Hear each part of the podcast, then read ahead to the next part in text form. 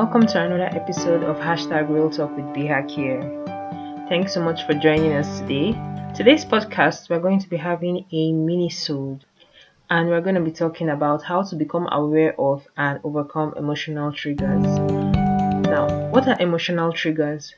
Emotional triggers are people, words, opinions, situations, or environmental situations that provoke an intense and excessive emotional reaction within us.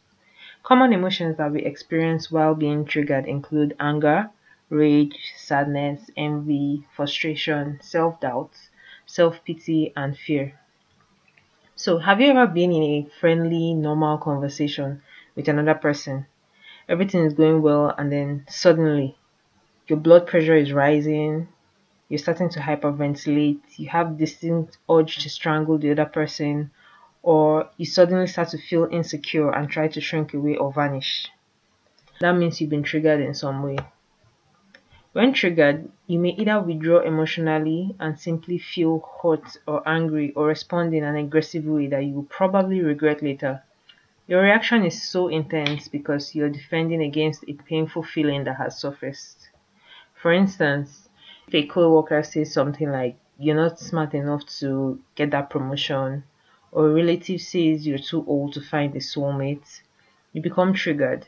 You get upset, doubt yourself, and you feel inferior, or even wrongly think that you're over the hill. Your emotional triggers are wounds that need to heal, and these beliefs are based on fears, not reality. Why do we get triggered? Most people suffer from emotional triggers for three main reasons, and they are opposing beliefs and values. Now, when we are strongly identified with a certain belief, we may find it hard to be tolerant of other opposing beliefs. Values stem from beliefs and involve what we hold as important in life. When another person disagrees or challenges our values, we get triggered because they are calling into question truth and legitimacy of what we hold dear. Another reason is trauma. Getting triggered in quotes is a term that traces back to the experiences of post traumatic stress disorder, often experienced by survivors of war, trauma, and or abuse. When we are triggered due to post traumatic experiences, our reaction is often extreme fear or panic, and in some cases, anger. We get triggered when we see, hear, taste, touch, or smell something that reminds us of the previous traumatic experience.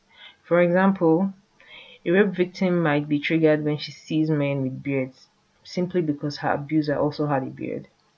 A man who was assaulted by his alcoholic mother as a child might be triggered whenever he smells alcohol.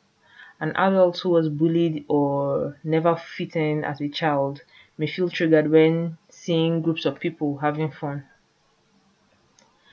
Another reason is ego preservation. The ego is the sense of self or I that we carry around.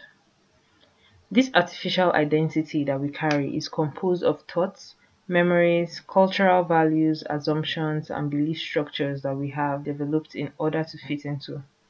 We all have an ego that its primary purpose is to protect us by developing elaborate self protection mechanisms in the form of beliefs, ideals, desires, habits, and addictions. When our egos are challenged or hurt by others, we are prone to becoming triggered immediately. These kind of triggers affect our self-esteem and confidence and could manifest in doubt. So how do we heal from emotional triggers? Going to give nine ways in which we can heal from emotional triggers. Number one, identifying your triggers is key. In a journal, you can keep a journal and in your journal you identify your top three emotional triggers which cause you to be most upset and thrown off balance for instance when someone criticizes your weight or appearance or if you don't earn a certain income or perhaps you feel unlovable and undeserving of a healthy relationship write this down and clarify the aspects of yourself that you need to heal number two seek the source. Identifying the source of a trigger reaction is central to freeing ourselves from it. Triggers based on past traumas show us where the past invades the present, but they also allow us to look directly into the hidden world of who we are.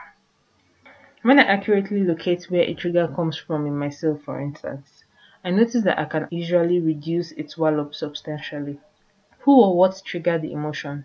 What happened before you were triggered? Number three, be aware of projection. Trigger reactions are about projection. For example, if one of your parents was angrily violent towards you, you might be triggered by anger in others today. This is because your body fears a repetition of that original sequence, even though anger and violence aren't inevitably linked. Or maybe your first love left you for someone else, and now you're unsure of your attractiveness in every new relationship. We predict outcomes based on past experiences. Number four, remove your attention from the person or situation and focus on your breath. So long as you are alive, your breath is always there with you. It is solid and trustworthy, and therefore, it's an excellent way to relax. Keep focusing on your breath. Breathe in, breathe out for a few minutes. If your attention goes back to the triggering person or situation, pull your attention back to your breathing. If it's someone you have to relate with all the time, when you're calm, pull the person aside and explain that what happened is a negative trigger for you and if the person still remains insensitive, then by all means, set healthy boundaries with that person. Number five, take a break. Remove yourself from the situation. Walk away for five minutes and cool down. If you're speaking with someone, excuse yourself temporarily and say that you need to go to the bathroom or someplace else. Return when you're feeling relaxed and calm. If social media triggers you, take a break or if you're triggered by a particular person that posts negative comments and images, then by all means unfollow that person. Number six, find the humor in the situation. I'm aware that practicing this suggestion is not always possible, but you'd be surprised how much laughter and amusement lightens your perception when I say find the humor in the situation, I don't necessarily mean laughing or belittling or mocking others or yourself. Instead, I mean looking at the situation as a whole from a bird's eye perspective and finding the comicality of it. Number seven, no, you're not alone. We become easy victims of our triggers when we believe that everyone else is able to control theirs. Triggers lose a lot of power when we realize that people we trust and admire are affected in the same way as we are. Number eight, seek therapy. If a particular trauma trigger is creating unmanageable stress, seek professional help. I know most people don't believe in therapy and all that, but picture this. We can all agree speaking to someone helps in healing, so most times we talk to friends or family. But what if that person that you're speaking to is insensitive to your plight and does not understand what you're going through, or is going through much worse and cannot actually help you? Then everything comes crashing down and you're worse off than where you started. So speaking to a professional is nice in the sense that they are more equipped to assist you. Number nine, Practice acceptance. As upsetting and challenging as triggers can be, it can help to remember that they are one of the body's ways of pointing us towards our own healing and wholeness, and every one of us has them. Similar triggers happen to all of us, they are simply part of life. The healing is in being aware of our triggers and then taking healthy steps to overcome it. Understand that not everything is about you. Dissociate yourself from what the person is saying or doing that triggers you. This also works both ways. Be sensitive to others and ensure that you are not triggering someone else.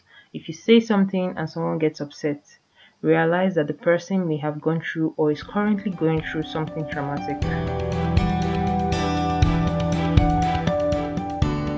Thank you so much for listening to this podcast. If you enjoyed listening to this episode, like the podcast wherever you're listening and also make sure to subscribe for more and share. Thank you very much. Bye.